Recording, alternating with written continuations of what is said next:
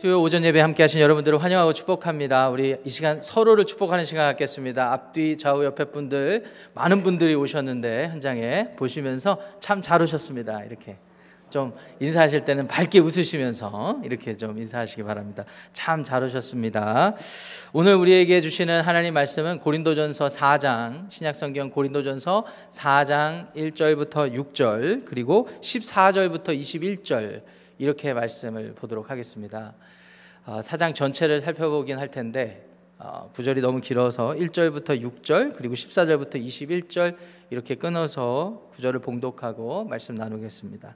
자, 1절부터 6절 그리고 14절부터 21절 읽으실 때 저와 여러분들이 한 절씩 교독하시고요. 마지막 절 21절은 한 목소리로 크게 읽도록 하겠습니다. 1절입니다. 사람이 마땅히 우리를 그리스도의 일꾼이요 하나님의 비밀을 맡은 자로 여길지어다. 그리고 맡은 자들에게 구할 것은 충성이니라. 너희에게나 다른 사람에게나 판단받는 것이 내게는 매우 작은 일이라 나도 나를 판단하지 아니하노니 내가 자책할 아무것도 깨닫지 못하나 이로 말미암아 의롭다함을 얻지 못하노라. 다만 나를 심판하시리는 주시니라. 그러므로 때가 이르기 전 곧 주께서 오시기까지 아무것도 판단하지 말라. 그가 어둠에 감추인 것들을 드러내고 마음의 뜻을 나타내시리니 그때에 각 사람에게 하나님으로부터 칭찬이 있으리라 형제들아 내가 너희를 위하여 이 일에 나와 아볼로를 들어서 본을 보였으니 이는 너희로 하여금 기록된 말씀 밖으로 넘어가지 말라 한 것을 우리에게서 배워 서로 대적하여 교만한 마음을 가지지 말게 하려 함이라. 14절입니다. 내가 너희를 부끄럽게 하려고 이것을 쓰는 것이 아니라 오직 너희를 내 사랑하는 자녀같이 권하려 하는 것이라. 그리스도 안에서 일만 스승이 있으되 아버지는 많지 아니하니 그리스도 예수 안에서 내가 복음으로써 너희를 낳았습니다. 그러므로 내가 너희에게 권하노니 너희는 나를 본받는 자가 되라. 이로 말미암아 내가 주 안에서 내 사랑하는 신실한 아들 디모데를 너희에게 보내었으니 그가 너희로 하여금 그리스도 예수 안에서 나의 행사 곧 내가 각처 각 교회에서 가르치는 것을 생각나게 하리라. 어떤 이들은 내가 너희에게 나아가지 아니할 것 같이 스스로 교만하여 졌으나 주께서 허락하시면 내가 너희에게 속히 나아가서 교만한 자들의 말이 아니라 오직 그 능력을 알아보겠으니 하나님의 나라는 말에 있지 아니하고 오직 능력에 있음이라. 너희가 무엇을 원하느냐? 내가 매를 가지고 너희에게 나아가랴. 사랑과 온유한 마음으로 나아가랴. 아멘. 하나님의 말씀입니다. 어, 요 사이 우리가 경험하는 어, 여러 사회 현상 중에 하나는 우리 노령 인구, 노인 인구가 증가하는 것입니다. 이것은 당연한 결과입니다.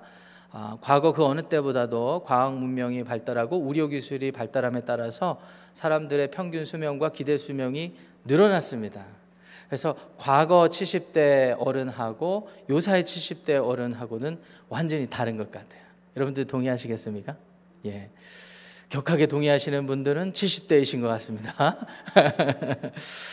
아, 그런데요, 이렇게 어른들이 노인 인구가 증가함에 따라서 여러 가지 어려운 일도 많이 생기고 있는데요. 그 중에 여러 일, 들이 있죠. 건강의 어려움이나 뭐 재정적인 어려움, 관계적인 어려움, 여러 가지가 있지만 정신적인 어려움이 아, 굉장히 두각되고 있습니다. 정신적인 여러 가지 어려움들이 있지만 그 중에 한 가지 심각하게 여겨지는 어려움 중에 하나는 정체성의 혼란을 많이 겪으신다고 해요. 제가 언급을 살짝 했지만 과거에 70대 어른하고 요사 2020년도에 70대 어, 어르신하고요 스스로 생각하는 게 왔다 갔다 하신다고 합니다. 어떤 의미에서 왔다 갔다 하시냐면 옛날 기준으로 나는 노인이라고 생각을 하는데 건강도 그렇고 사회적 환경도 그렇고 나는 노인이 아니야라는 그런 분위기도 있고 실제로 과거 70대보다는 건강이 많이 나아져서 정말 70대임에도 불구하고 열심히 운동도 하시고 여러 가지 일들을 하시니까 이게 지금 내가 노인인가 아닌가라는 정체성의 혼란이 있다고 해요. 그런데 문제는 그것 때문에 가족들하고 부딪힐 때도 있고 또 서운함이 생길 때도 있고 그래서 그 정체성의 혼란이 정리가 안 되는 시간이 길어지면 길어질수록 예, 정신적인 어려움들이 있다고 합니다. 또 다른 어려움은 무엇일까요? 예, 박탈감을 얻는다고 하십니다. 박탈감. 허무감하고는 조금 다르대요. 그동안에 열심히 인생을 살아오셨는데 막상 노년을 길게 지내다 보니까 과거 어른들, 과거 선배들처럼 은퇴 은퇴 연령을 비슷하게 했다 하더라도 우리 은퇴 이후의 삶이 길어지다 보니까 여러 가지 박탈감이 찾아오는데 이제 다른 사람보다 내가 돈을 더 많이 가졌다고 생각했는데 그게 좀 잘 그 그렇지 않다고 생각되는 경우와 상황들이 생기면 또 박탈감이 찾아오고 자녀들 때문에도 박탈감이 찾아오고 그렇다고 합니다. 여러분도 어떻게 공감하시겠습니까? 예, 그런데 이 건강하지 말라고 누가 이렇게 꼭 찌르시는데, 아, 근데 이런 박탈감은 꼭 어른들, 어르신들이라고 해서 느끼는 건 아닌 것 같습니다. 우리 어, 나이가 젊은 사람이든 그보다 더 어린 사람들도 이 박탈감은 어떤 상황 속에서 찾아오기도 하는 것 같아요. 특별히 은퇴하고 사역을 마치신 선교사님들 그리고 목회자들에게는 이 박탈감이 굉장히 크다는 이야기를 전해 들을 때가 많고 이게 사회 현상으로도 나타나고 있다고도 합니다. 열심히 자신의 모든 것들을 자원해서 헌신하고 포기하고 모든 사역을 마치고 은퇴를 했는데 남겨진 게 없다고 느껴지는 그런 박탈감이 굉장히 크다고 하십니다. 경제적인 어려움, 그리고 그 경제적인 박탈감, 그리고 그동안에 사역하고 여러 가지 헌신하는 거기서 오는 어떤 정서적인 우울함, 그리고 자녀들을 돌보지 않아서 여러 가지 관계적인 어려움도 있기 때문에 거기서 오는 후회감, 이런 것들이 은퇴하신 선교사님들, 은퇴하시는 목회자들에게 굉장히 많이 나타난다고 합니다. 그래서 우울증에 걸려서 힘들어하시는 선교사님들이나 은퇴 목회자님들이 적지 않다는 소식을 들을 때 제 마음도 우울해지고 슬픕니다. 그래서 이 문제는 꼭 목회자들뿐만 아니라 또 어르신들에 대한 문제도 있기 때문에 이슈도 있기 때문에 교회가 앞장서서 이런 일들에 기도하면서 대비하고 여러 가지 어, 도움을 드리고 일들을 해야 된다고도 생각을 하고 그리고 사회 전반에 일어나는 현상이기 때문에 국가 차원에서 사회 차원에서 나서서 이런 일들에 마음을 기울이고 역할을 해야 된다고 생각하는데 여러분들은 어떻게 생각하십니까? 동의하십니까? 예. 근데 저는 오늘 하나님의 사람들과 함께 예배를 드린 이 자리에서 여러분들에게 좀 권면하고 도전하고 싶습니다. 어떠한 박탈감을 느끼시든지 우리 하나님 말씀에 의지해서 여러분들에게 좀 권면드리고 싶은 것은 여러분들이 그동안 열심히 살았으면 사셨으면 그리고 하나님의 은혜로 여기까지 왔다고 인정하시고 하나님의 은혜라고 고백하시고 믿으신다면 충분하다고 생각합니다.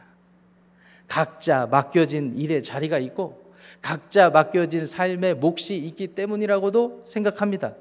여러분들 태어나실 때 온 세상에 평화를 가져오려고 태어나신 건 아니잖아요. 온 세상에 있는 돈을 다 긁어 모으려고 태어나신 건 아니잖아요. 이 세상에서 혼자 천상천하 유아독전 불교 용어처럼 나 혼자 살려고 태어나신 건 아니잖아요. 그냥 태어난 자리에서 태어났을 뿐이고 그 시대에 태어났을 뿐이고 열심히 여러분들의 삶을 여기까지 인, 여러분들이 경영해 오다가 하나님의 은혜를 만난 것 아니겠습니까? 그래서 하나님의 은혜 안에서 새로운 인생의 의미도 찾게 되고 진정한 의미도 찾게 되고 그 진정한 의미 안에서 새 소망을 품고 영생을 살게 되고 하나님 나라 소망을 품게 된 것 아닐까요? 그렇다면은 다 수고하신 거예요. 다 존경합니다. 그런 의미에서 우리 한 번 더 인사하실까요? 좌우 옆에 분들, 뒤에 분들 보시면서 존경합니다. 이렇게 인사 한 번 하겠습니다. 존경합니다. 네, 감사합니다. 자, 이런 박탈감 우리 모든 세대가 동의하는 거지만 노년층에서도 더 많이 느껴지고 또 은퇴하신 목사님들 이렇게 많이 느껴진다고 하는데 이 박탈감을 주는 이유가 무엇일까 한번 묵상해 봤어요. 묵사해 보니까 이 외부에서 오는 요인이에요. 우리의 상황이나 환경에서 오는 요인이에요. 우리가 살고 있는 이 시대의 문화가 주는 영향력이더라고요. 그 영향력에 우리가 피해를 입는 거일 수도 있어요. 우리 마음을 지키려고 노력해도 자꾸 외부에서 보여지는 것들, 얘기되는 것들, 그리고 사람들이 중요하게 여기는 것들, 이런 것들이 우리에게 영향을 준단 말이죠. 아무리 스스로가 하나님 앞에서 나는 내 인생에 부여하신 하나님의 소명을 붙잡고 이 일을 성실하게 신실하게 감당하리라 라고 자신에게 맡겨진 직업, 자신에게 맡겨진 가정에서 열심히 산다 하더라도 며칠 지나면 TV를 켜거나 주변에 믿지 않는 형제, 자매들, 친구들을 만나거나 이런 시대 속에 살면 자연스럽게 비교하기 마련이고 그 비교되는 일들을 통해서 박탈감을 얻는단 말입니다. 그런데 뭐가 더 힘든 부분이냐면은 이것이 세상의 가치관이고 세상의 문화인 것을 알면서도 나도, 나도 모르게 그 문화와 가치관과 이 시대의 조류에 휩쓸려 가다 보니까 상대적인 박탈감이 교회 안에서 예배를 드리는 이 순간에서도 굉장히 큰 거예요. 그런 사람들이 한두 명, 한두 명 늘어나다 보니까 어느덧 교회도요, 세상적인 가치관과 문화에 따라서 기준을 세우기 시작하고 거기서부터 오는 박탈감을 느끼기 시작하더란 말입니다. 그때, 그때, 그 이후부터는 교회가 하나님의 영적 공동체라는 그런 모임이라는 어떤 겉모습만 가지고 있지 하는 모든 행동이나 목표 지향점이 다 세상적으로 흘러가는 것을 볼 때가 있습니다. 과거에 한때 복음이 막 널리 선포되고 이럴 때 한국 교회를 비롯한 모든 세, 모든 모든 시대 모든 나라의 교회들이 이 대형화하는 것이 목표가 된 적이 있습니다. 영혼 구원하는 것을 표어로 삼고 결과는 우리 교회가 커지기를 원합니다. 우리 교회 시설이 나아지기를 원합니다. 우리 교회가 옆에 교회보다 더 높아지기를 원합니다. 이런 사회 가치관과 문화에 젖어들어서 교회가 방향을 잃고 무조건 대형화되는 것이 하나님이 기뻐하시는 교회다. 이런 생각을 하게 된 부분도 있는 것 같아요. 근데 여러분, 인구가 제한되어 있고 또 복음이 전해지는 것도 한계가 있는 게 인간의 세상인데 대형 교회들이 얼마나 되겠습니까? 퍼센티지로 따져보면 그렇게 많지 않거든요. 그러면 나머지 교회들은 어떻게 되는 겁니까? 그 기준이 세상의 가치관과 문화가 되는 순간 나머지 대형화되지 못하는 교회들은 상대적으로 박탈감을 느끼기 시작하는 겁니다. 우리는 하나님의 뜻에 온전히 순종하지 못하고 있구나. 하나님이 맡겨주신 복음 사명을 제대로 감당하지 못하는 교회구나.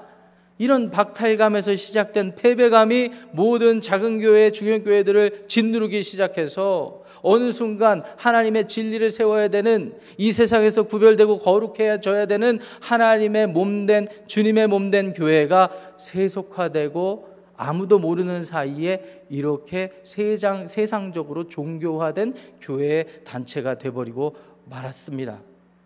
여러분들 동의하지 않으실 수도 있는데요. 현상적으로 나타나는 것만 말씀을 드리는 거예요. 그래서 우리에게 중요한 것은 무엇입니까? 하나님이 무엇을 생각하시고 하나님이 어떤 의도로 우리 교회를 세우셨고 예수님께서는 이 교회 우리 모임을 통하여서 어떤 진리들을 드러내길 원하시는지에 집중하는 거예요.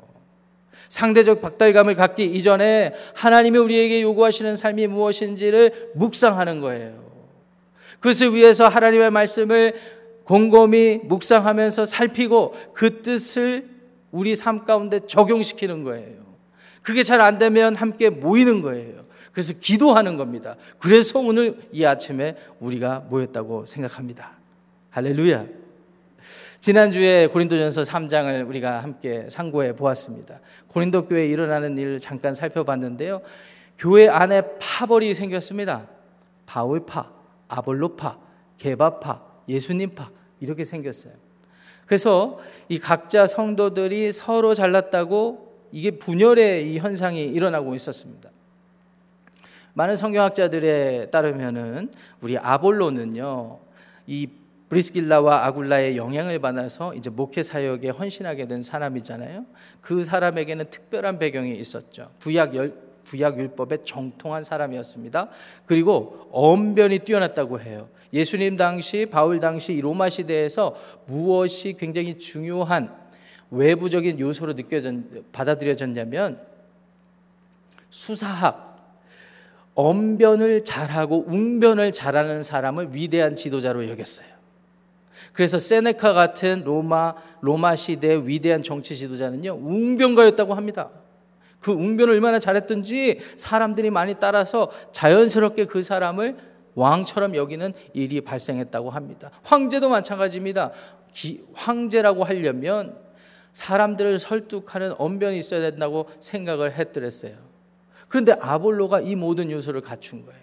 자, 복음을 설명하는데 구약을 빼먹을 수 없기 때문에 구약의 배경 지식이 풍부했을 뿐만 아니라 그것을 전자, 전달하는 능력이 뛰어났으니까 많은 사람들이 따를 수밖에 없었죠. 당대 겉으로 보이는 기준들이 작동한 겁니다. 그런데 그 교회를 설립했던 바울은 어떻습니까? 대부분의 성경학자들이 못생겼다고 평가합니다. 네. 못생긴 기준도 뭔지 모르겠어요. 시대마다 다르기 때문에. 근데 하여튼 그 시대 기준으로 못생겼다고 합니다. 성격도 고약스러웠다고 합니다. 우리 서신서들 보면 바울의 성격을 좀 면면히 살펴볼 수 있잖아요. 굉장히 강직하고 고집스럽다라는 생각들을 하게 되는 여러 가지 사건들이 있지 않습니까? 그러다 보니까 관계가 어떻게 원활하게 됐는지 모르겠지만 그럼에도 불구하고 그런 성격의 기초에서 하나님이 고린도 교회를 설립하게 하셨던 것 같아요. 그런 성격의 기초에서 선교 여행에서 많은 열매를 맺게 하셨던 것 같아요. 그래서 그 열매로 교회가 시작되게 하셨던 것 같아요. 베드로는 누굽니까? 베드로는 예수님의 직계 제자였습니다. 어떤 잘못된 교리를 가르치는 사람은 바울과 베드로를 비교해서 베드로보다 바울이 못하다라고 했던 이유 그런 말을 하기도 했죠. 이유가 무엇입니까? 베드로는요 정작 예수님이 처음에 공생애를 시작하실 때 불러서 그 사역이 시작되고 끝까지 따라다녔던 제자 아니었습니까? 그러니까 정통성을 앞세우는 사람들이 나는 베드로. 그러니까 한마디로 바울도 신뢰하지 않고 아볼로도 신뢰하지 않는 사람들이 나는 베드로. 이렇게 내세웠던 것 같아요. 근데 또 다른 사람들이 등장을 합니다. 나는 예수파야. 겉으로는 예수님을 더 사랑하고 우리가 이렇게 하면 안 된다라고 얘기하는 것 같지만 그 내면에 숨겨진 동기는 무엇입니까? 쯧쯧쯧. 너희들 수준에 있는 차원이 아니야, 나는. 도덕적으로 너희들보다 우위에 있는 사람이야. 그러면서 예수님을 앞세우는 그런 사람도 생겼던 것 같아요. 어찌되었든 이것이 인간 사회에 당연히 본성을 가지고 있는 사람들 안에서 나타나는 현상일진데 중요한 것은 그것 때문에 교회가 분열하기 시작했다는 것입니다.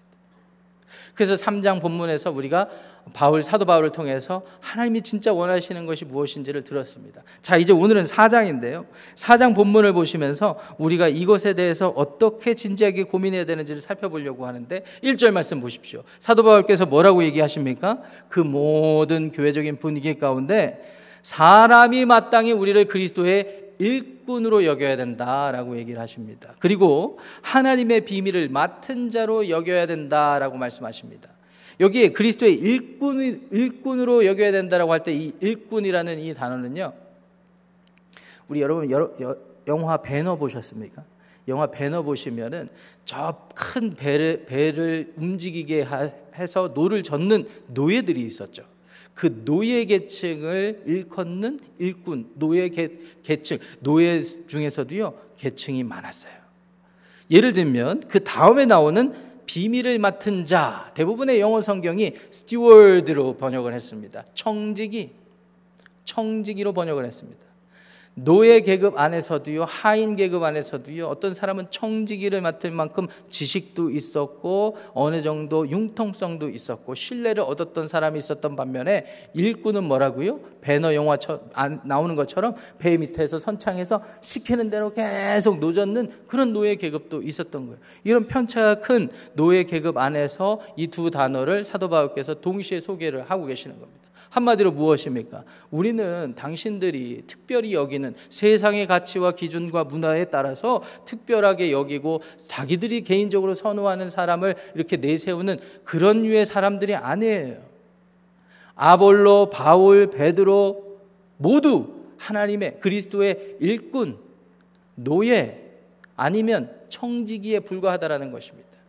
특별히 그 중에 역할이 좀 나눠질 수밖에 없으니까 이런 차이가 생길 수밖에 없겠죠. 사도 베드로, 사도 바울, 이런 사람들, 아볼로 같은 사람들은 특별히 하나님의 비밀을 맡은 청직이었다고 합니다. 하나님의 비밀이 무엇이겠습니까? 복음입니다. 복음. 구약 성경 때부터 계시된 복음. 율법 안에서 감추어진 복음이 예수 그리스도 안에서 나타난 사실을 깨닫고 풀어서 알려줄 만한 청지기들이라는 거예요. 청지기의 특징은 무엇인지 아십니까? 자기 소유가 없는 거예요. 지금 이 일을 하고 있어도 이게 자기를 위한 일이 아니에요. 주인을 위한 일이에요. 자, 교회 컨텍스트에서 이 일을 하고 있으니까 주인이 누구시겠습니까? 예, 몸된 교회, 그리스도의 몸된 교회 주인은 예수 그리스도이시죠. 주님을 위해서 일하는 자라는 거예요. 그냥 맡겨진 일들을 하는 사람이라는 겁니다. 그래서 2절 말씀의 중요한 구절인데 한 목소리를 읽어보겠습니다. 시작. 그리고 맡은 자들에게 구할 것은 충성이니라. 어떤 일들을 유능하게 해서 결과를 좋게 만드는 것 중요합니다. 사람들과 좋은 관계 안에서 함께 일을 만들어가는 것 중요합니다. 그런데 그것보다 선행돼야 되는 기본은 무엇인지 아십니까? 이런 청직이라는 사실, 자기는 일꾼이라는 사실을 받아들이고 맡겨진 일에 여기서는 충성이라고 얘기를 했죠. 근데 충성이라는 단어는 사실은 신실함이라는 단어의 의미와 같습니다. 변하지 않고 맡겨진 일을 소중히 여기고 끝까지 해내는 사람. 끝까지 해내는 사람. 여러분, 인간 세상에서 어떤 사람들을 더 믿을 만하다고 생각하십니까? 변하지 않는 사람이잖아요. 같은 일을 맡겨봐도, 여러분 비즈니스 하시는 분들 아시잖아요. 같은 일을 맡겨봐도 어, 굉장히 유능한 친구인데 1년을 못 가요. 뭐 좀 하다가 전공도 바꾸고, 뭐 좀 일을 해보다가 업종도 바꾸고, 다재다능한데, 다재다능한데, 뭐 하나 끈기 있게 하는 게 없는 것 같아. 그런 사람들은 인간 세상의 메커니즘 안에서도 어떤 열매를 못 이루더라고요. 그런데 우리 관계 안에서 그런 사람들을 신뢰하실 만 하겠습니까? 아니죠. 맡은 자들에게 가장 중요한 것은 신실함입니다. 끝까지 버티고 견디고 해낼 수 있는 신실함. 노인 인구가 급증함에 따라서 우리가 상대적 박탈감을 느낀다 하더라도 그 박탈감이 주변 사람들과 비교해서 내가 가진 것, 내가 이룬 것, 이런 것들을 위축되게 만든다 하더라도 그런 거 중요하지 않아요. 하나님께서 우리를 어떻게 보시느냐가 중요한데 우리가 하나님께서 맡겨주신 내 삶, 작은 삶이라 할지라도 이 삶에서 내가 가정에서 작은 비즈니스 일터에서 아니면 큰 회사에서 이 교회에 작게 맡겨진 사역이라 할지라도 어느 곳에 있든지 내게 맡겨준 것을 감사히 여기고 청지기로서 끝까지 그 일을 감당하면 그게 다라는 거예요. 그 일을 여기까지 잘 해오신 분들을 존경하고 사랑합니다. 존경하고 사랑합니다. 하나님께서도 그 모습들을 그 인생을 중요히 여긴다라는 거예요. 자, 이제부터 중요한 것은 무엇입니까? 3절, 4절 말씀 보세요. 이게 지금 사도 바울의 말씀이에요. 들어보세요. 너희에게나 다른 사람에게나 판단받는 것이 내게는 매우 작은 일이라. 여러분, 비교하지 마세요. 위축되지 마세요. 다른 사람들 쳐다 높게 보지 마세요. 판단받는 거 중요하지 않아요. 사도 바울이 여기서 너희에게나라고 할 때 이 너희는 고린도 교회 성도들이죠. 그러면 다른 사람에게나라는 말을 할 때 이 다른 사람은 무엇입니까? 여기 그 앞에 각주가 어떻게 달렸는지 모르겠어요. 여러분 성경에. 그런데 다른 날이라고 각주로 달렸, 달린 성경이 많으실 것입니다. 그런데 이게 이제 대부분의 영어 성경에 어떻게 되어 있냐면은 human court 이렇게 되어 있어요. 그러니까 사람 법정에서 그러니까 교회와 교회 밖을 나누는 기준으로 이 구절이 지금 소개되고 있는 겁니다. 사도 바울께서 한마디로 뭐예요? 함께 영적인 공동체를 이룬 당신들 안에서도 내가 판단받는 거 그게 사람의 본성이라 할지라도 그거 중요한 거 아닙니다. 교회 밖에서도 마찬가지입니다. 교회 밖에서도 사람들이 세워놓은 가치와 문화 사이 안에서 그 자기들만의 리그에서 만들어진 기준으로 나를 어떻게 본다 해도 나는 상관하지 않습니다. 그 중요한 게 아니라는 거예요. 그 심지어 자기도 자기를 판단하지 않는다라고 하는데 그 이유가 4절 말씀에 나와 있는데 이게 굉장히 중요한 말씀이니까 한 목소리로 읽어보겠습니다. 시작. 내가 자책할 아무것도 깨닫지 못하나 이로 말미암아 의롭다 함을 얻지 못하노라. 다만 나를 심판하실 이는 주시니라. 스스로 판단을 해봐도 뭘 잘못했는지 모를 때도 많고 잘못한 게 진짜 하나님 안에서 잘못한 건지도 판단이 안 설 때도 있고 또 내가 잘했다고 내가 이룬 것도 하나님 앞에서 이걸 잘했다. 내가 이걸 이걸 이만큼 해서 내가 보람을 느낀다라고 판단할 수 있을까라는 생각을 하시는데 이유가 뭐예요? 내 인생의 주인, 내 인생을 판단하시는 유일한 주인, 그분이 계시기 때문이라는 겁니다. 여러분, 우리가 하나님을 믿고 고백한다고 했을 때, 이 하나님의 세 가지, 이 세 가지 속성을 기억하고 고백해야 됩니다. 첫 번째, 하나님은 창조주 하나님이십니다. 창조주 하나님은 이 세상을 시작하셨을 뿐만 아니라 아무것도 없는 상태에서 만드신 분이기 때문에 내 인생의 창조적인 능력으로 관여하시는 분이라는 고백이 담겨 있는 겁니다. 두 번째, 구원주 하나님이십니다. 구원주 하나님. 하나님이요, 이 내 인생이 어디서부터 어그러졌는가? 내가 하나님을 버리고 내가 내 인생의 주인이라고 하기 시작할 때부터 그냥 자연스럽게 어그러지게 됐는데 하나님께서는 이것도 궁휼히 여기셔서 예수 그리스도를 통해서 구원하신 분이다. 그래서 하나님이 구원 주님이시다. 마지막 세 번째는 무엇입니까? 심판주, 심판주이시다. 하나님이 이 세상을 시작하셨으니까 끝내시는 분, 알파이면서 오메가이신 분, 창조주이시면서 심판하시는 분이다라는 믿음이 있어야 하나님에 대한 참된 믿음인 줄 믿으시기 바랍니다. 이건 제가 억지로 만들어낸 게 아니라 성경 전체에 흐르는 하나님에 대한 이해예요. 자, 심판주 하나님은 어떤 분이십니까? 죄를 심판하시는 분. 심판주 하나님은 어떤 분이십니까? 모든 일을 판단하시는 유일하신 분. 아, 그 하나님이 계시는데 세상에서 뭐 좀 돈 좀 못 벌었다고 세상에서 이 사람보다 뭐 전도 좀 덜 했다고 우리가 스스로 위축되거나 누군가 나타나서 너는 네 인생 헛살았어. 당신 인생 헛살았어. 이렇게 얘기했다고 위축되거나 그럴 필요 없다라는 거예요. 예수 그리스도 안에서 구원의 확신이 있고 성령의 내주하심이 있는 분들, 그래서 성령의 인도하심을 받는 분들, 부족하고 실수하고 실패가 많은 분들이라 할지라도 하나님께서 직접적으로 통치하시는 분들은 맡겨진 소명이 있는 것 뿐입니다. 중요한 것은 하나님이 맡겨주신 여러분만의 삶의 현장에서 그것을 제대로 감당했느냐, 신실하게 감당했느냐, 아니냐의 차이인 거예요. 그 기준 역시 하나님이 하실 거예요. 그 판단 역시 하나님이 하신다라는 거예요. 이런 마음이 있어야 그리스도의 몸된 교회가 제대로 세워지는 거예요. 그런데요, 이런 기준에서 벗어나기 시작하면 교회가 어떻게 될까요? 이제 세상의 기준이 막 들어오는 거예요. 담임 목회자를 청빙하는데도 제 1순위 키가 180이 이상이어야 된다. 그럼 저는 아웃? 전도사를 뽑는데 자격증이 3개는 있어야 된다. 그럼 저는 들어갈 수도 있을 것 같아. 면허증까지 포함하면은요. 이 세상적인 기준이 여러분 제가 농담을 드리는 게 아니라 교회 교회에 다 들어 있어요. 그리고 대놓고 말은 못 한다 하더라도 대놓고 말은 못 한다 하더라도 그냥 알게 모르게 기대치를 갖는 거예요.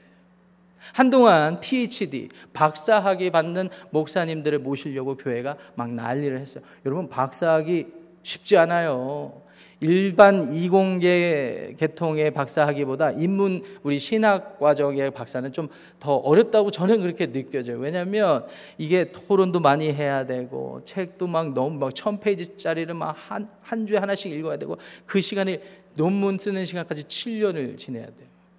그러니까 어느 교회에서 박사 과정 소지자 딱 그것도 신약 또는 구약 이렇게 하면은요 사람들이 이야 이렇게 하는데요 어떤 교회는 막 80명씩 박사님들이 막 와요 그런데 그렇게 해서 목사님이 오셨는데 이건 뭐 그 교회의 이야기일 수도 있습니다 그런데 박사님께서 우리가 기대한 만큼 목회 활동을 안 해주시는 거예요 계속 사무실에만 계시는 거예요 왜냐면 그분은 공부가 패턴화되어 있는 분이시거든요 자, 그 다음에 이제 바꿔요, 기준을. 이제 박사님은 우리는 excuse 하겠다. 우리 상관없습니다. 자, 이제는 필드에서 열심히 사역하시는 분 원합니다.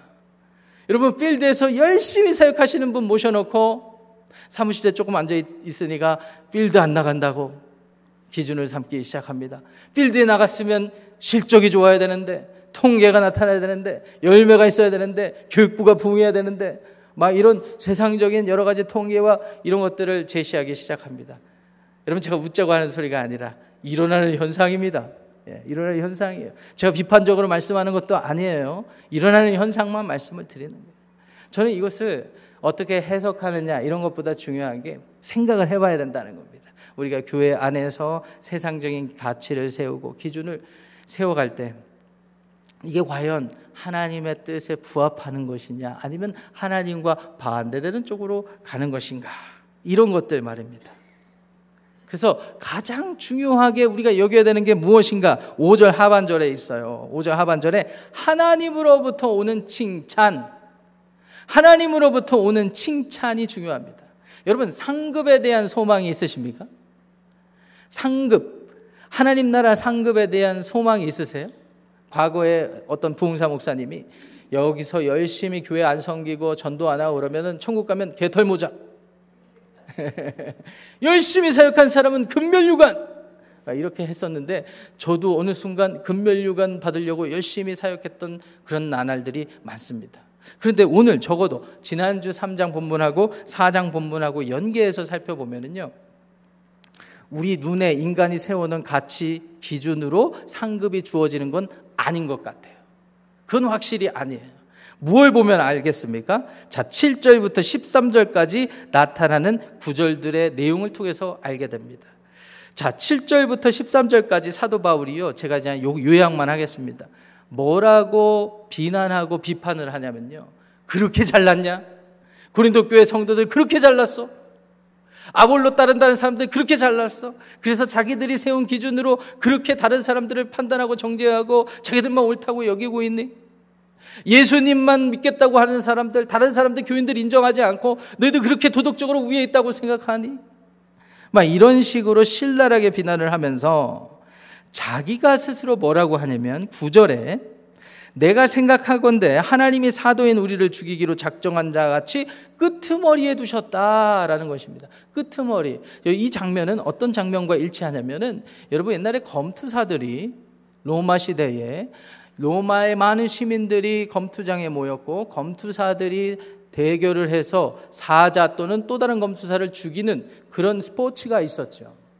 그때 마지막 이벤트로서 가장 각광받는 사람이나 가장 뭐 주목받는 동물들을 죽이는 의식이 있었는데 끄트머리에 그 일들을 하는 거예요. 끄트머리에. 근데 지금 사도인 우리 사람들이 생각할 때, 아, 나는 아볼로가 말도 잘하고 막 이래서 좋더라. 아, 나는 바울이 그래도 여기 설립자니까 난 그래도 따를래. 막 이랬던 사람들. 아, 난 다 필요 없어. 예수님, 난 너네들 이런, 이런 수준 낮은 인간들하고 내가 신앙생활 하고 있어. 이렇게 생각하는 사람들. 정신 차리라는 겁니다. 정작 사도 바울, 아볼로 이런 사람들은요, 끄트머리에 언제 처형당할지 모르는 자리에 있었던 사람인 거예요. 그래서 10절 말씀 보시면 우리는 그리스도 때문에 어리석었다. 우리는 그리스도 때문에 약하다. 우리는 그리스도 때문에 11절에 줄이고 목마르고 헐벗고 매맞고 정처가 없다. 12절에 수고해서 그리스도 때문에 손으로 일을 하고 모욕을 당하고 그런데도 축복할 수밖에 없었고 박해를 당하고 13절에 비방을 받아도 그리고 세상 속에서 세상의 가치로 볼 때 더러운 것 같이 여겨져도 만물의 찌꺼기 같이 여겨져 왔다. 이게 지금 자기 자기 변호가 아니라 자기 정체성을 드러내는 거예요. 당신들이 세상적인 기준으로 나를 판단하지만 정작 하나님의 사도들은 예수님의 사도들은 예수님처럼 살아왔다. 이 말과 같습니다. 하나님의 칭찬은 어느 기준에서 어떠한 판단에서 오는 것일까요? 우리가 예수님처럼 하나님의 구원을 이루기 위해서 이 세상에 맡겨진 일들을 예수님처럼 신실하게 감당했느냐 아니냐로 판별된다는 사실을 기억하시기 바랍니다. 이 하나님의 칭찬이 거기서부터 오는 거예요.